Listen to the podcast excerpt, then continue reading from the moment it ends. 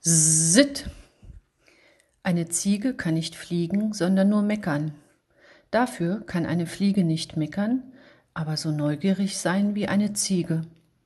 Und wenn man ein Chamäleon auf ein Schachbrett setzt, wird es verrückt.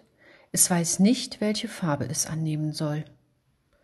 Das dachte sich Brumse, eine ganz gewöhnliche Stubenfliege. Sie hatte nämlich gerade in einem Lexikon über das Chamäleon nachgelesen und darüber, was so ein Chamäleon alles kann. Man sieht daraus, dass Brumse nicht nur neugierig ist, sondern auch gern Bücher liest, und wenn es nur ein Lexikon ist. Mit den Hinterbeinen putzte sie sich einige Kakaoreste von den Vorderbeinen und dachte darüber nach, wie schön es in Afrika sein müsste. Sie kam aber zu der Überzeugung, dass Afrika zu gefährlich für sie sei, wegen der Chamäleons und was die so alles können, zum Beispiel mit ihrer langen Zunge Fliegen fangen. Nein, Afrika war nichts für sie. Diese verdammte Biene werde ich schon noch erwischen, hörte sie eine Männerstimme, und Peng wurde das Lexikon, auf dem Brumse saß, zugeschlagen. Einfach lächerlich, solche Mordversuche. Brumse war schon längst an der Fensterscheibe. Biene hat er mich genannt, dachte sie sich. Ganz schön doof. Aber der Kerl ließ nicht locker. Er kam wieder auf sie zu. Eine Hand hielt er so eigenartig hoch, als ob er sagen wollte, Hallo, wie geht's? Und als er dann damit zulangte, war Brumse schon wieder weg. Sie drehte noch schnell eine Ehrenrunde um die Klatze des Mannes und flog durch den Korridor direkt in die Küche. Oha, Fliegengitter vor dem Fenster, damit wir nicht rein können, dachte sie sich. Saubere Leute. Sie freute sich sogar darüber, sie war ja schon im Zimmer.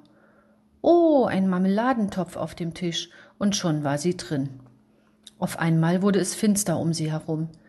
Ich habe eine Fliege gefangen, hörte Brumse eine Kinderstimme rufen, und eine Frauenstimme antwortete Dann schlag sie tot, aber wasch dir hinterher gleich die Hände.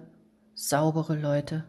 Jetzt heißt es aufpassen, ging es Brumse durch den Kopf, denn Kinder sind gefährlich.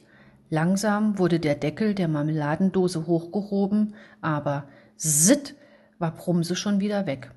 Vorsichtshalber hatte sie den Notausgang benutzt, das Loch, in das man den Löffel steckt. Oh Schreck, beinahe wäre sie auf dem Fliegenfänger gelandet. Wirklich saubere Leute, dachte sie wieder und nahm lieber an der Decke Platz, ganz oben und schön in der Mitte. In den Ecken gibt es manchmal Spinnen. So an der Decke sieht man zwar alles umgedreht und auf die Dauer steigt einem das Blut in den Kopf, aber dafür sitzt man todsicher. Wow, wow, bellte ein Hund unter ihr und schaute grimmig zu ihr hinauf. Hunde sind kleine Fische, die kriegen mich nie. Die schnappen immer nur nach einem. Vielleicht fällt man als Anfänger darauf herein, dachte sich Brumse. Genauso ist es mit den Fliegenfängern, diesen klebrigen Spiralen, die manche Leute sich in die Zimmer hängen. Als Fliege kann man darüber nur lachen. Und während sie sich die Flügel putzte, dachte sie über das nach, was sie vorher gelesen hatte. Afrika musste schön sein, trotz der Chamäleons. Da oben sitzt er, der Brummer, rief das Kind wieder. Oha, jetzt kommen sie näher, die Menschen, mit Besen, Zeitungen und Fliegenklatschen, auf Stühlen und einer Leiter sogar. Sitt! Im Sturzflug sauste Brumse davon, durch die Küche vorbei an den Leuten.